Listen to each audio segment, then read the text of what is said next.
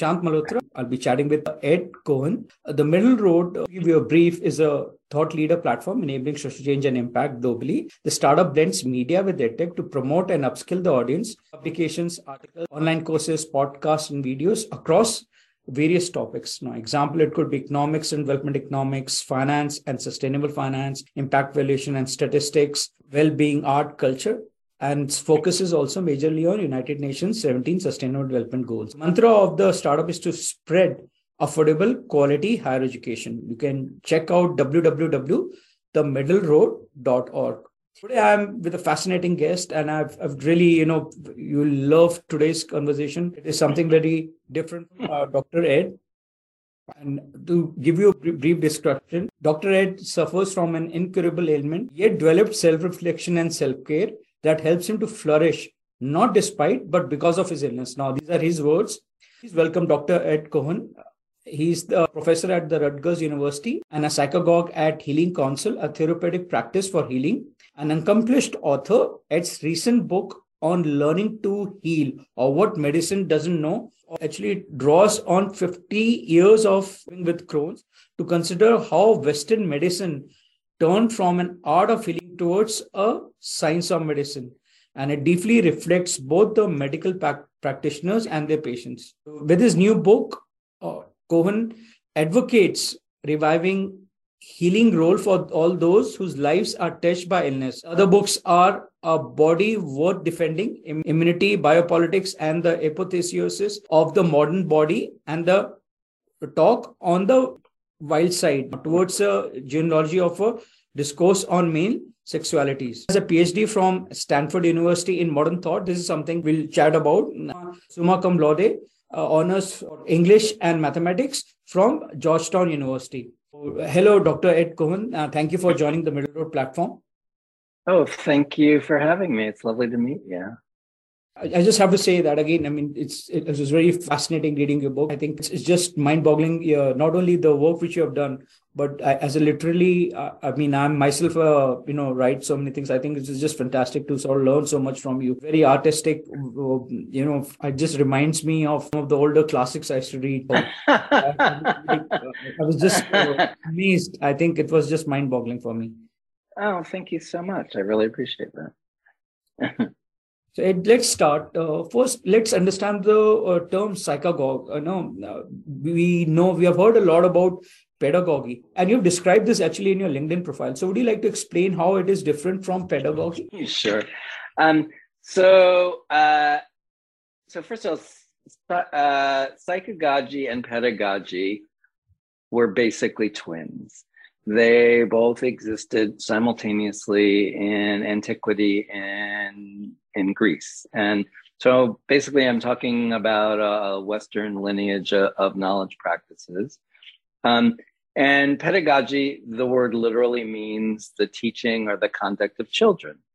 And the idea of pedagogy is that you will try to inculcate someone with some knowledge or practice or, some sort of capacity that they didn't have, and that by the end of the process of pedagogy, they will have learned this thing for themselves. So whatever the pedagogue is doing is just inculcating a kind of knowledge. That could be a practical knowledge. It could be a conceptual knowledge. But that fundamentally it's about, entering into a process in which by the end of the process, the student has acquired some capacity that has been transmitted by the teacher to the student.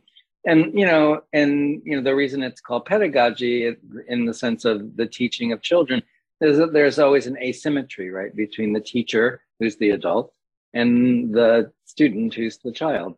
Psychagogy has a similar kind of etymology, but it means the conduct or the leading of souls. So the word psyche in Western culture, and I'm not sure, what the equivalent would be in South Asian culture. I mean, every culture has different kind of ways of reflecting on what it means to be a living being.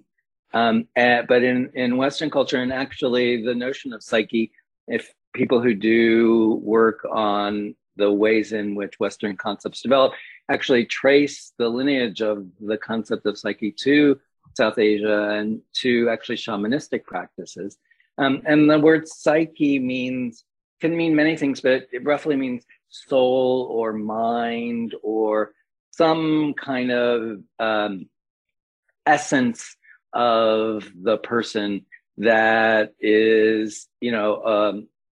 that has the capacity to be larger and grow and develop, through the course of a person's life.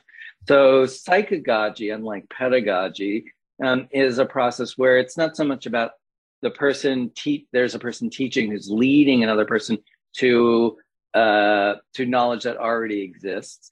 But psychagogy is a dynamic relation between two people. It doesn't have that necessarily power hierarchy of adult and child. And the goal is that the person, well, both people ideally in a psychagogical racial relation are transformed in their sense of their being in the world, of who they are in relationship to themselves and to each other. So instead of the communication of kind of practical knowledge or some kind of capacity, psychagogy really is about helping people to reflect on who they are, and to understand that we are much more capacious than we necessarily live in our everyday lives. And so the role of someone as a psychagogue is to hold that, to say, you know what, I believe that you actually have more capacity to live a life that is more rich for you, more meaningful, more vivid, whatever your values and goals are, than you currently are allowing yourself to understand.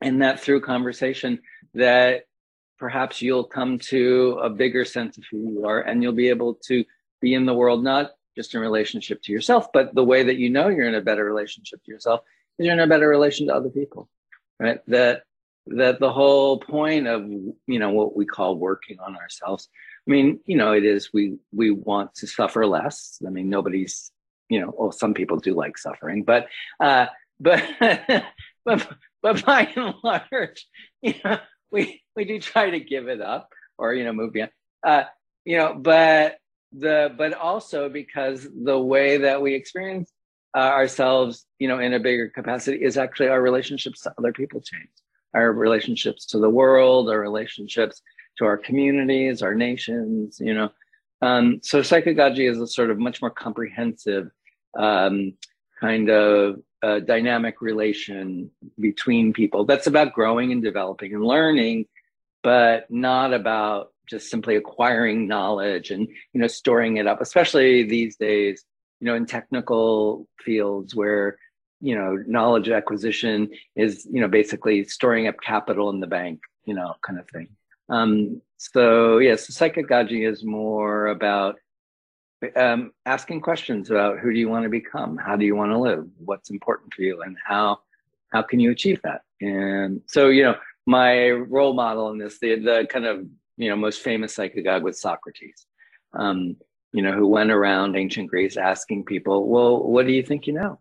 And then it turned out nobody knew anything, and that was important for them to know, that there were things that they didn't know and they had a lot yet to learn. Which, sort of as a teacher, I feel like that's a basic principle. Like, we always have more to learn. What else is life for?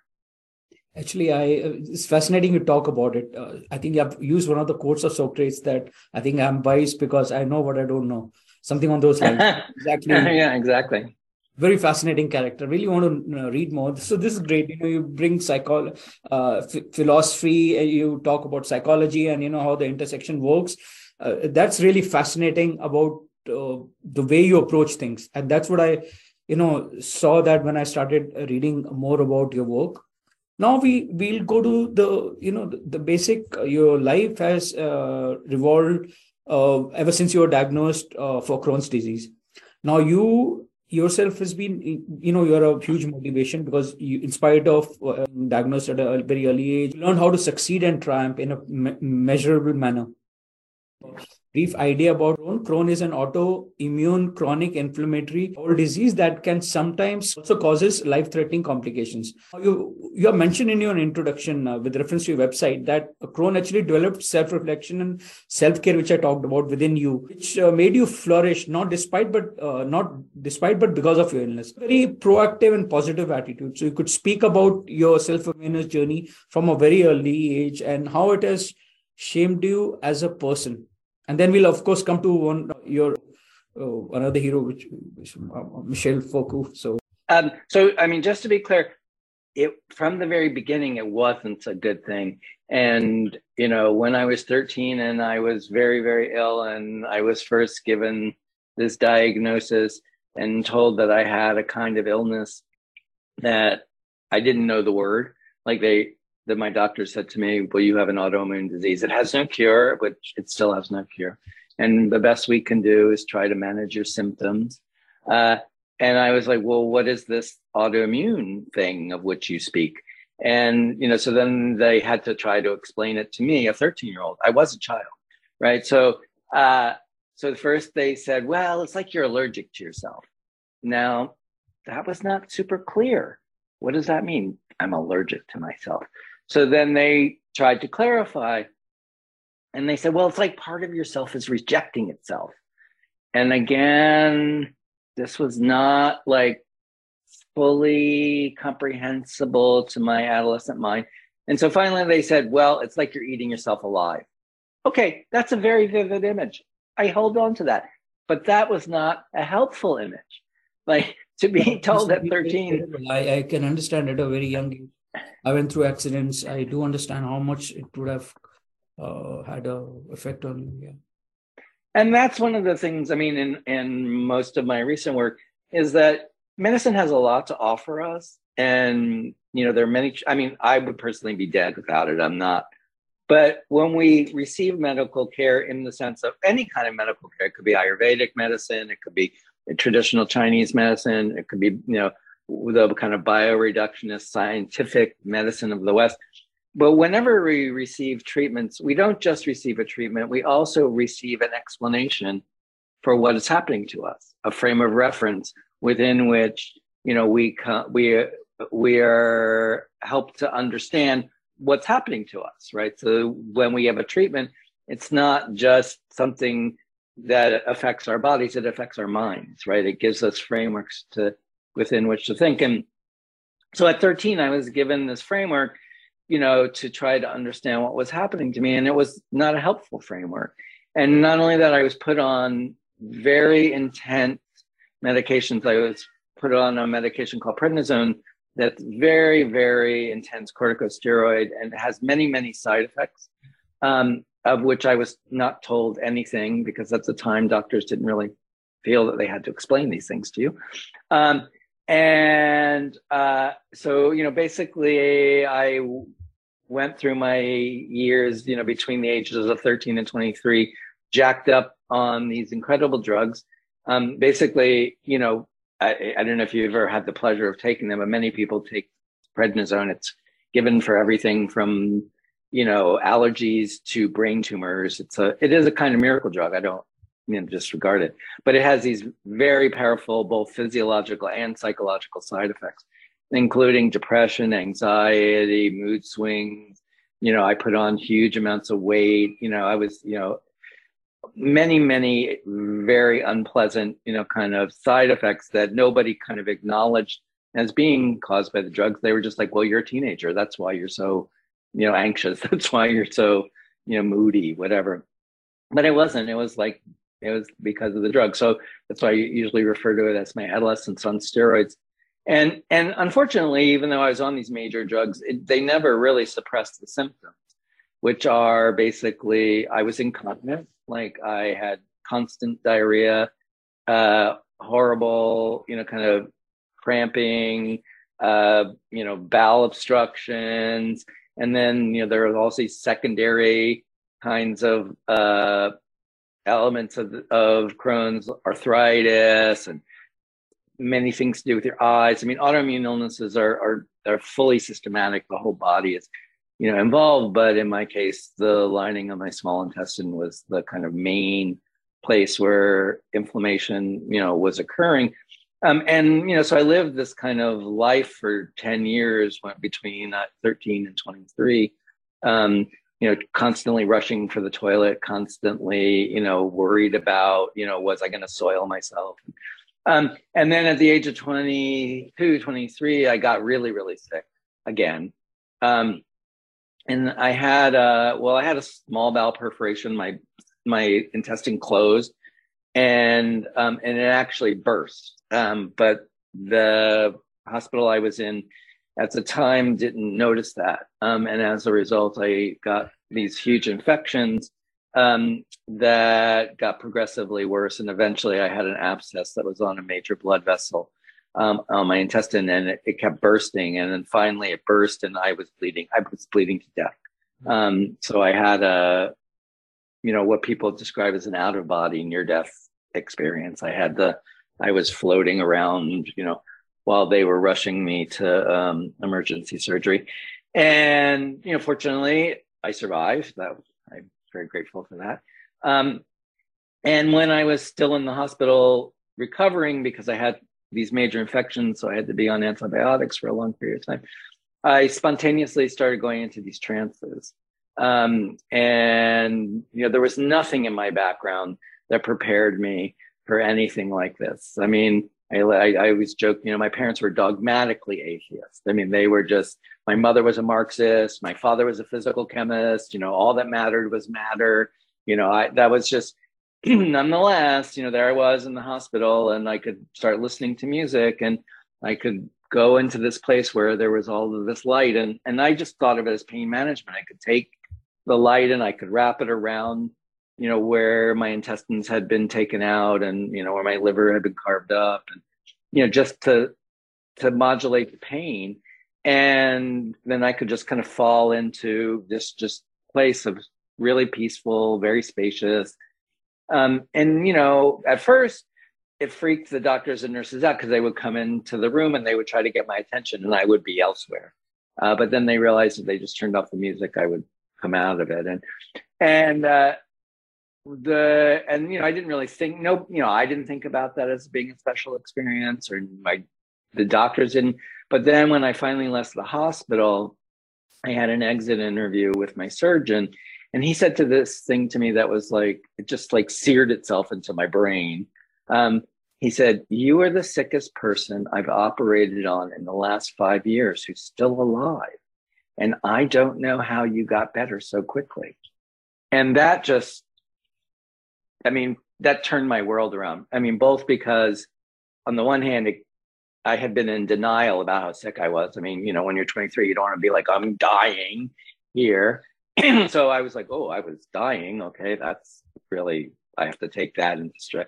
But the more shocking thing was this incredible surgeon, and I was at Stanford University Hospital. It's one of the major medical centers in the world.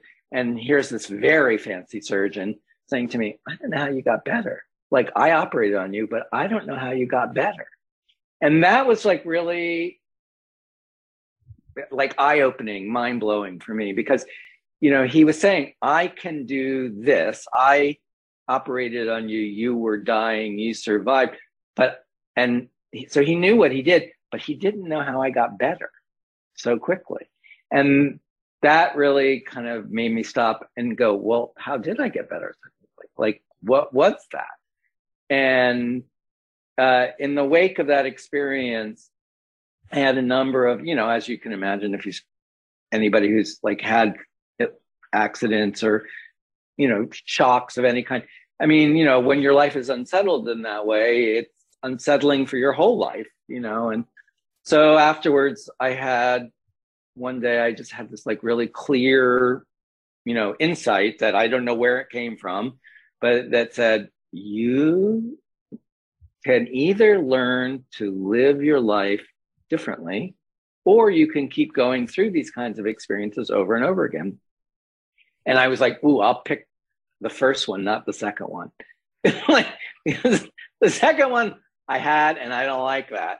So the first one, and once I kind of was like, I'm interested in healing. I'm interested in learning more about that. Then suddenly I was open to all of these different kinds of teachers who I would never have been interested in before, but suddenly they became amazing, interlocutors. They gave me frameworks, they gave me tools, they gave me a perspective on myself. They helped me to open, to understanding the world in different ways. And, so it took like a good decade before my illness became something that I began to understand might not just be an affliction, might not just be the source of my suffering, but also might be giving me an opportunity to live otherwise, to learn to live otherwise. And that's what I've been trying to do for the last 4 decades, is to try to learn to live otherwise. Because by and large, when I look at the world that we live in, it's kind of crazy. If not, really seriously pathological, if we think at the level of global warming or economic systems or, we all could use a lot of healing as far as I'm concerned. So you went through a very traumatic experience and you connect and you become, that had a significant influence. When you go back and when you're recounting the experience, do the memories come back? Do you feel that made you a bit stronger? But, there are certain experiences you can never forget. Of course, there's so much of pain, not only physically. It's actually the mental trauma which you went through would have been substantial. How would you? Yes, well, absolutely. That you make a very good point. And I feel really, very lucky. As I said, I've had really amazing teachers for many years. But also, for me, the process of writing this book called On Learning to Heal or What Medicine Doesn't Know, it was also a healing and a learning. And so partly by finally, it took me a very long time to be able to write and speak about what happened to me when I was a child, what happened to me when I was in the hospital, especially, different kinds of healing practices. I still had some part of me that was like, materialism is the only thing I can really talk about. Even now, when I say spirituality, I really put that in quotation marks, and I have a lot of question marks about what that means. But what's really clear to me, now that wasn't clear to me at an earlier point in my life, is we are always more than we know. That is to say, knowledge is a really important resource that the kind of organisms that we have are, but we have much more intelligence than just knowledge alone. And so when I think back to earlier moments, I have a lot of compassion for myself.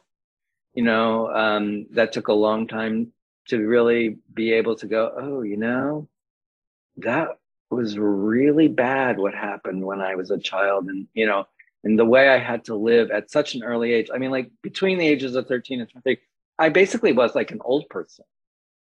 I wasn't like a young person whose body was growing and developing and being healthy.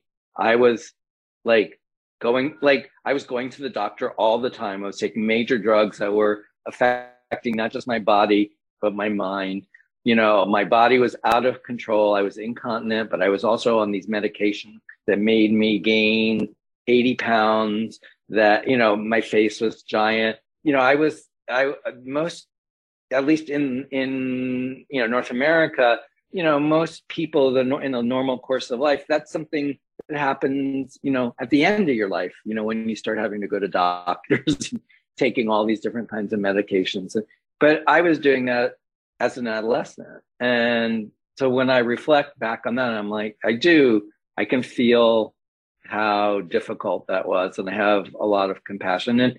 And as an adult, it gives me some space to give myself a little slack. It's like, hey, look, you've been through a lot in your life. So you're not perfect. Hey, you come a really long way. Like this year is literally my 50th anniversary of having Crohn's. And I'm like, it's my golden anniversary. I'm like, and that is a win. Most people are like, I'm getting old. I'm 64. I'm like, oh my God, I'm 64. When I was 13, I thought I was going to be dead. I'm like, my friends are all like, oh, I've got aches and pains. I'm like, oh my God, I'm so alive. I do yoga, I ride my bike, I do, you know, I'm like this. And so it definitely, I have a different perspective. And so when I remember the things that happened, they are still painful things, but then I'm also appreciative of, oh, you know, I'm really lucky because I was able and I had enough support and enough resources to experience them as opportunities to become a much more expansive human being than I might otherwise have been. I can, you know, empathize. And also, you know, you did your PhD from Stanford. That's a fantastic achievement. Excellent academic career, which is like among maybe the top 1% globally. Before I come there, I'll sort of talk about your intellectual guru and hero, which you mentioned, philosopher and a literary critic, Michel Foucault. Actually, Michel Foucault, I've watched his couple of videos. And of course, he had a huge influence on your thinking. I want to personally ask you, which of the books or publications would you recommend to the audience which you think would like to know? So, yeah, Foucault is my intellectual hero, and a friend of mine, Ardell Lister, made a little video about me talking about why Foucault is my intellectual hero, and it's called Flower Power. So if you're interested, you can look online. Ardell Lister, it's Ardelle, and Lister, Lister, and the film is called Flower Power. Foucault, as you may or may not know, I mean, is one of the major intellectual figures in the European tradition in the 20th century. And, you know, the way that I kind of describe one of the ways of describing what Foucault's project was to ask us to think almost in a way that, like Socrates, to ask us to think about things that we take for granted, that we accept as self-evident about ourselves and about the world, and then to reflect on, well, why do you think that's self-evident? And is that necessarily so? And if it's not necessarily so, how might we live otherwise? I mean, that's the general intellectual project. I was very fortunate that when I was in college in 1978, Foucault had written a book called The History of Sexuality that was first translated into English in 1978. And as a young gay man, reading this book, and Foucault was also a gay man who was older, had lived through a different kind of history. That book really rocked my world. He really asks people to reflect on why, if and why they think the notion of sexuality is something that is gives us access to a way of understanding what's true about who we are.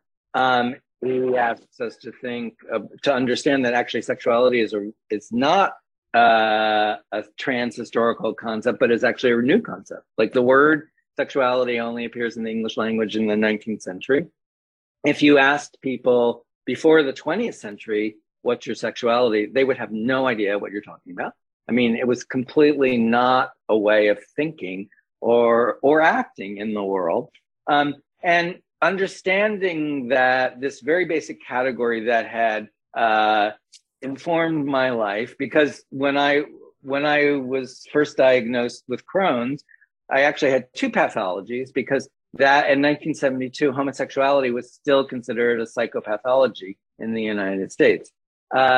So you know, to try to understand, well, what is this category that I and everybody I know, you know, take for granted about who we are, but in fact, turns out, developed only at a particular point in time and had certain kinds of very profound effects, not just on individuals, but on how people live collectively, especially in relationship to the development of capitalism, that sexuality, you know, turns out was like a linchpin between biology, because it seems like it's something natural, but also economics, because it was the way that population developed, right? So, you know, I read that book when I was 20.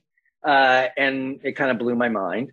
And so I wanted to know more about Foucault. And then it happened when I was in the hospital because I couldn't attend classes because I was so sick. I did a directed reading on Foucault's, you know, the books that Foucault published. And he wrote a book called The Birth of the Clinic. And it's about the development of clinical medicine, which is basically hospital medicine. And again, hospital medicine has only existed since the beginning of the 19th century. And it imports a whole bunch of assumptions about what illness is, what diseases are, how we understand what it means to be sick, but also, you know, the role that doctors play and the kinds of knowledge that doctors are inculcated with and how they're trained to look at the world. So what he thinks about in that book is like the history of what he calls the medical gaze. Well, reading that book in the hospital while I was being constantly examined, gazed, you know, scanned, probed, you know, was shockingly, I had never thought about how medicine basically is, how invasive medicine is, not just like on your body, but on your mind. Like the ways that we think about what's happening to us. And Foucault, you know, reading Foucault, that just, it gave me so many new tools to reflect on what was happening to me. So that, you know, that convert, you know, I don't know, that clinched it, you know, that was like, oh, okay. And since then, I have, you know, followed everything. I know everything. I teach Foucault all the time. I'm teaching Foucault right now to 18, 19, 20-year-olds, and precisely about this question about sexuality, because of course for 18, 19, 20-year-olds, sexuality is all they think about. You know, so to challenge them.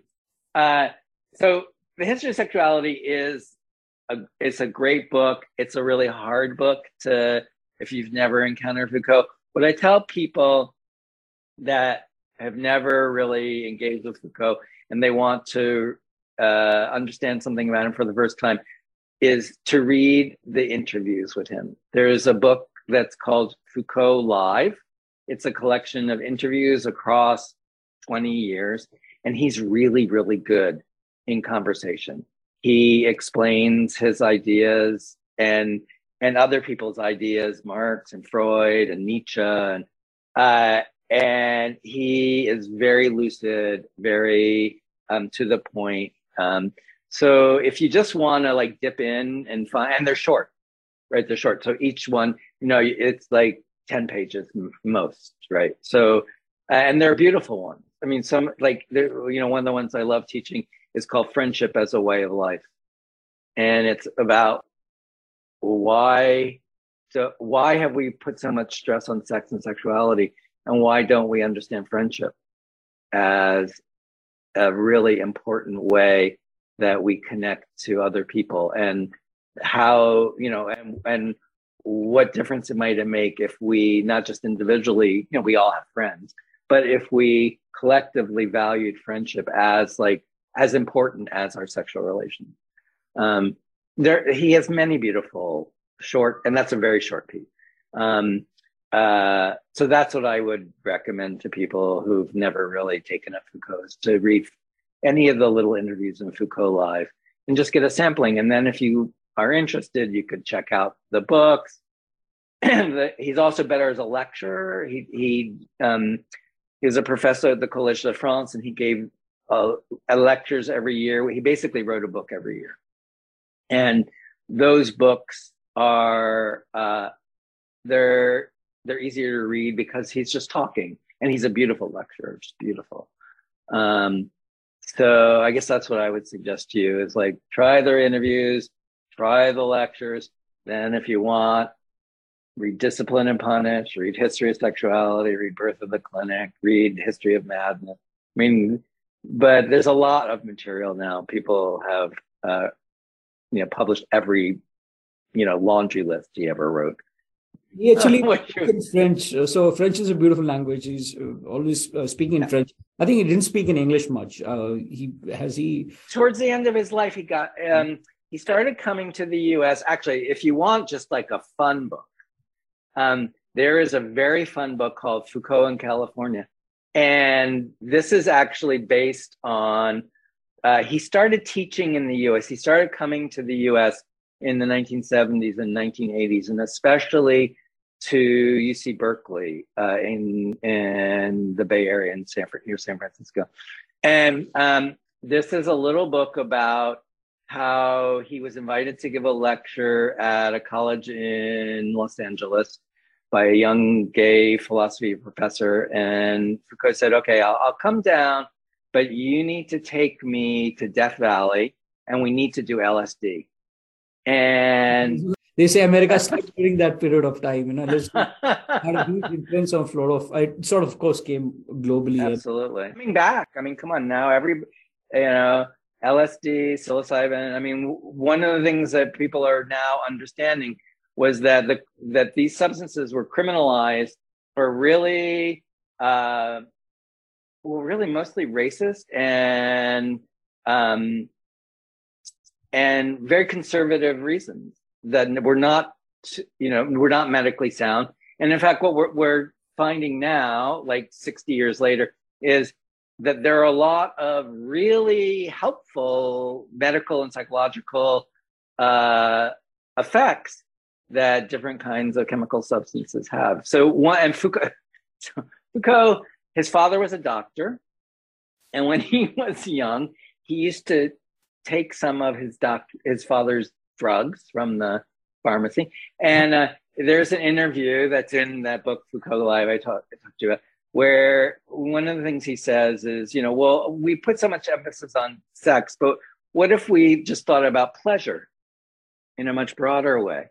And he says, one of the things we might have to think about is more and better drugs. And I was like, okay, that's good. That's interesting. So this book, Foucault in California, is about Foucault doing this acid trip in Death Valley with this, but it's I can't even explain it, but it's a much better book than even that, because the story of how this interview came to be published is itself and a whole other story. It's a very good read. I highly recommend. Now, your topics are within the very esoteric space. You have done your PhD in modern thought. I would really be interested. How do you sort of correlate that, if you could explain to the work? Now, on Rutgers, you're doing a lot of work on women's equality. Taking a case, do take us through what does modern thought mean and any practical implications with your recent work? Sure. So actually, modern thought is not esoteric. Modern thought is what probably most people who live in parts of the world where capitalism has become a dominant way of organizing everyday life, something like wage labor, are living within the terms that were developed during the period of modernity, which people periodized it somewhat differently in different places, but roughly from 1492, from when Europeans colonized North America, and which was not just about the colonization, but was also a kind of change in the entire economic sphere, because they were taking silver and gold from the indigenous peoples in the Americas and then inserting them into the world market. And with Spain, and Spain was having, you know, these trade relations with China. And so the whole development of the world economic system, you know, happens from the 16th century onwards. And in that period of time in Europe, which, you know, it's slightly different than, you know, the history of South Asia, of course, you know, because, you know, then, you know, the British colonized India, and that was a whole, that changed everything.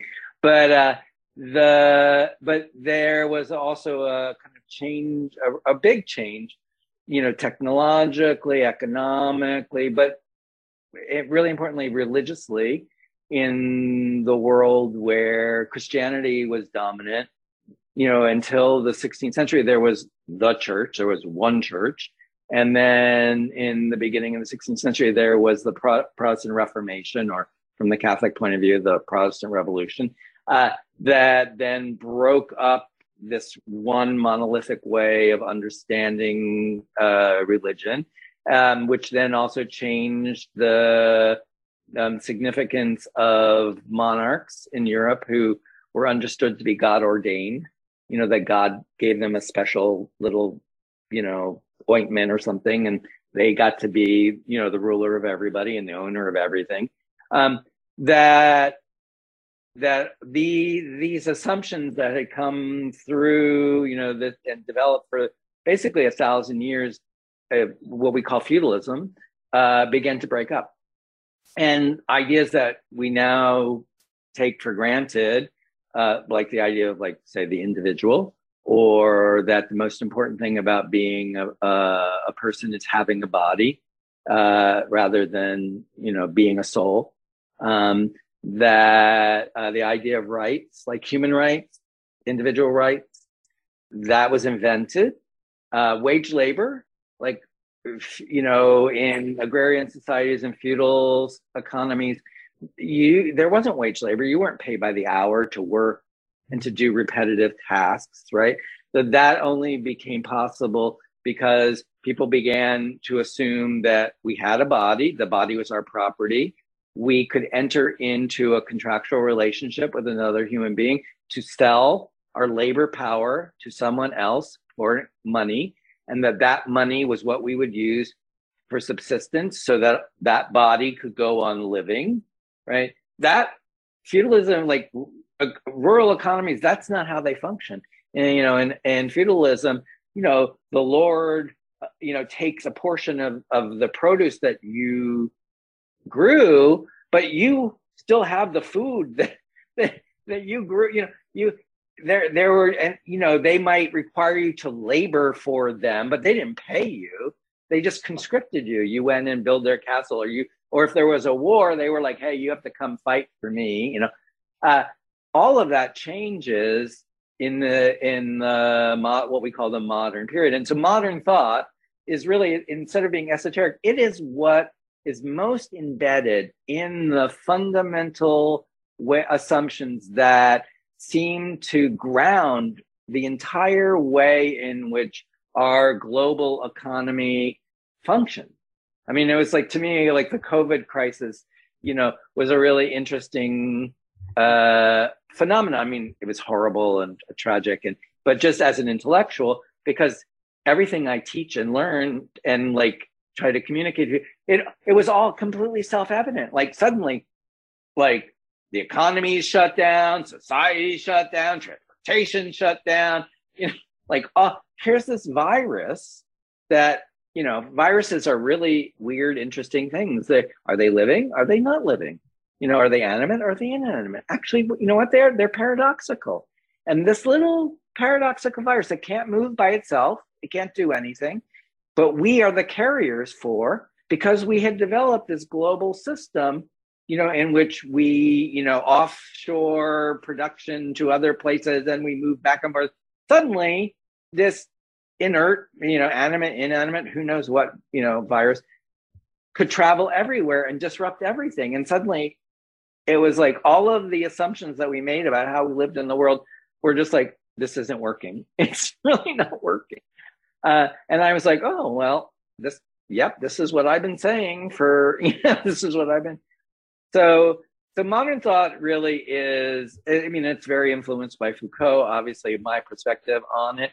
But we're, I think, you know, and I think in different parts of the world, it happens in different ways. But I do think that we are in this period of time where these assumptions that, you know, came to be taken for granted 400 years ago and are underwriting, you know, these large systems, I mean, they seem to be kind of falling apart, you know, I mean, that seems to. I just want to sort of check if I'm right on my, so when you're talking about modern thought, I do understand, you know, it's, the emergence of sustainable development goals, or people having a by far much more emotive, just here, Dognet Economics, written by Kate, so would also be sort of Kate Raworth. So would it be also very close to something which you'll talk about within the purview of modern thought?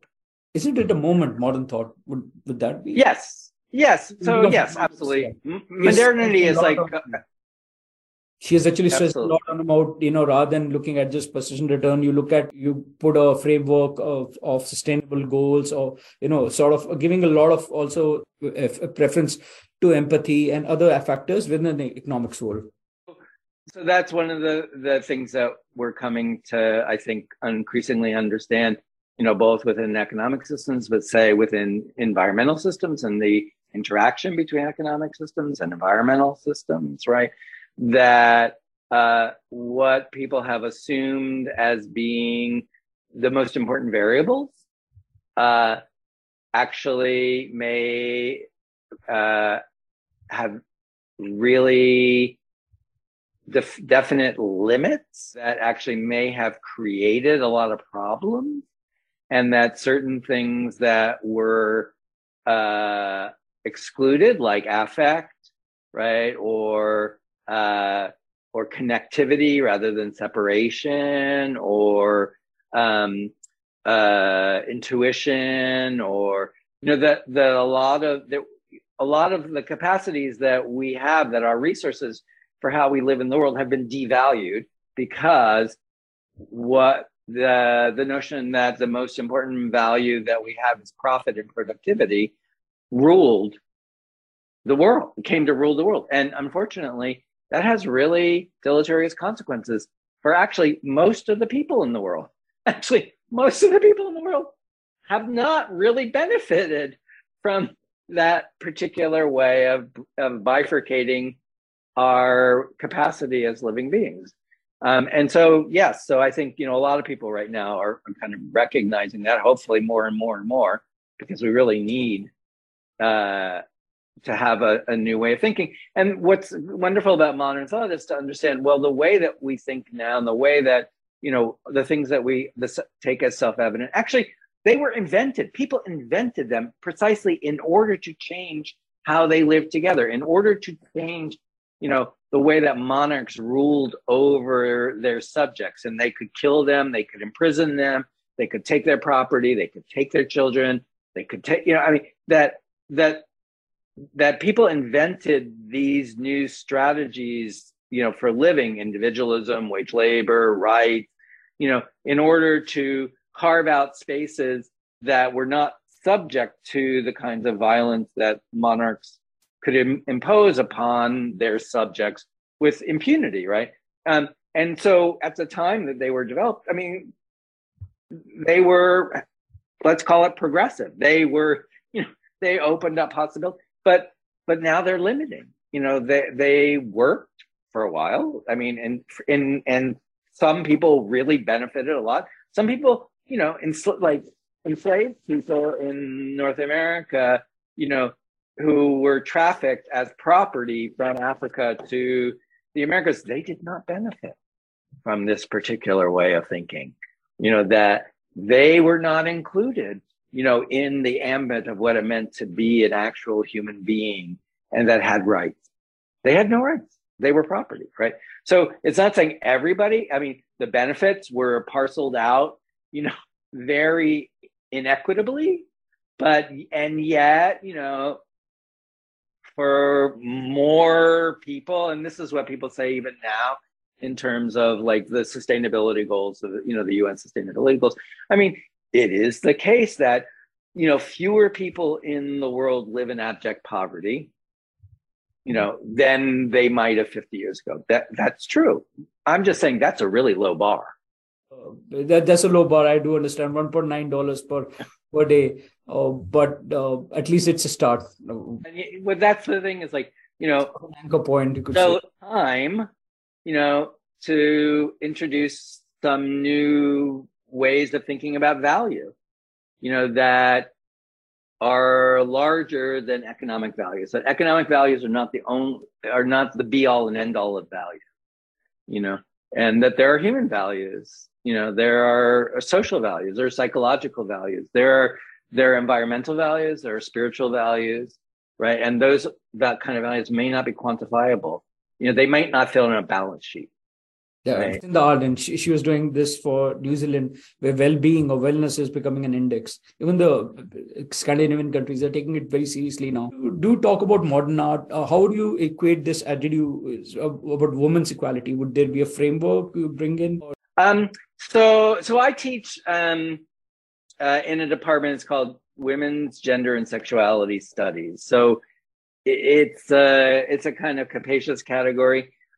So one of the, so again, we approach it like historically. So first of all, like the idea of rights, like, well, where did that idea come from? So, we think about that historically, but even like what the idea of sexual difference is, like, well, what does it mean to be a woman?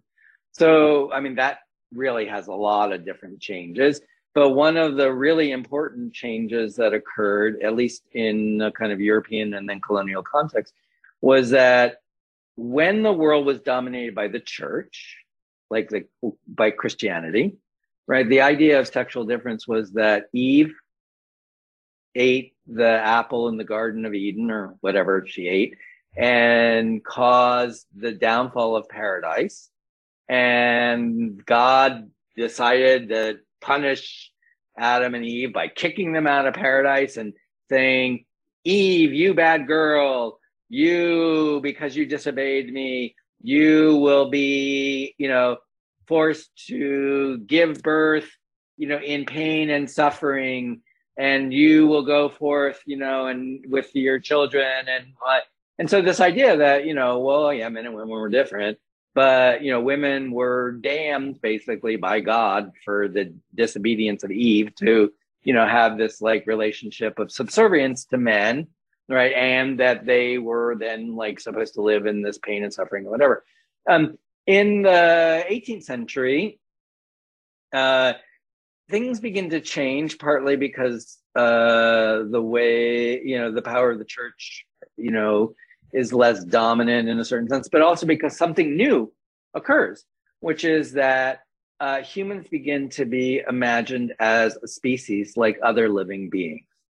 Until 1748, human beings were never part of, human beings were considered to be special beings. That God, the Christian European God gave human beings reason and language that other animals don't have. And so humans were supposed to have what the word is dominion over the earth and over the animals and the plants of the earth. And we were supposed to go forth and multiply. And, that was like the, so, but in 1748, this man named Linnaeus, he's the one who invented the term Homo sapiens. And he was the first person to say, well, humans are animals like other animals. It's more like humans are living beings like other living beings. And then there was another person at the same time whose name was Buffon, George Leclerc Buffon, he was the first person who defined species. And he's in this way. And he said, species is the sexual reproduction of individuals from one generation to the next. That's what a species is. So humans became a species, and that species was defined in terms of sexual reproduction, where sexual reproduction was defined by the opposition of men and women, right? So women became, the meaning changed fundamentally in relationship to how people experience themselves, how, they were able to make certain kinds of claims, like to rights or to legal responsibility, like women, in a European context mostly, but had no rights to themselves, their own bodies, like the idea of like rape within marriage. Hey, there's no rape within marriage. You could, if your husband, you're married, no, your body is his body. He can do whatever he wants. Your property is his property. He can do whatever he wants, right? That the idea that women could make claims to being full human subjects in the way that men were, that is only begins to be possible really after the French Revolution. And that is the beginning, the first wave of what we think of as feminism now. Really, Mary Wollstonecraft in 1795 wrote Vindication of the Rights of Women. She had lived in France during the revolution, and she is really the first person, the first woman, the first person to make this argument, you know, that, hey, women have rights, you know?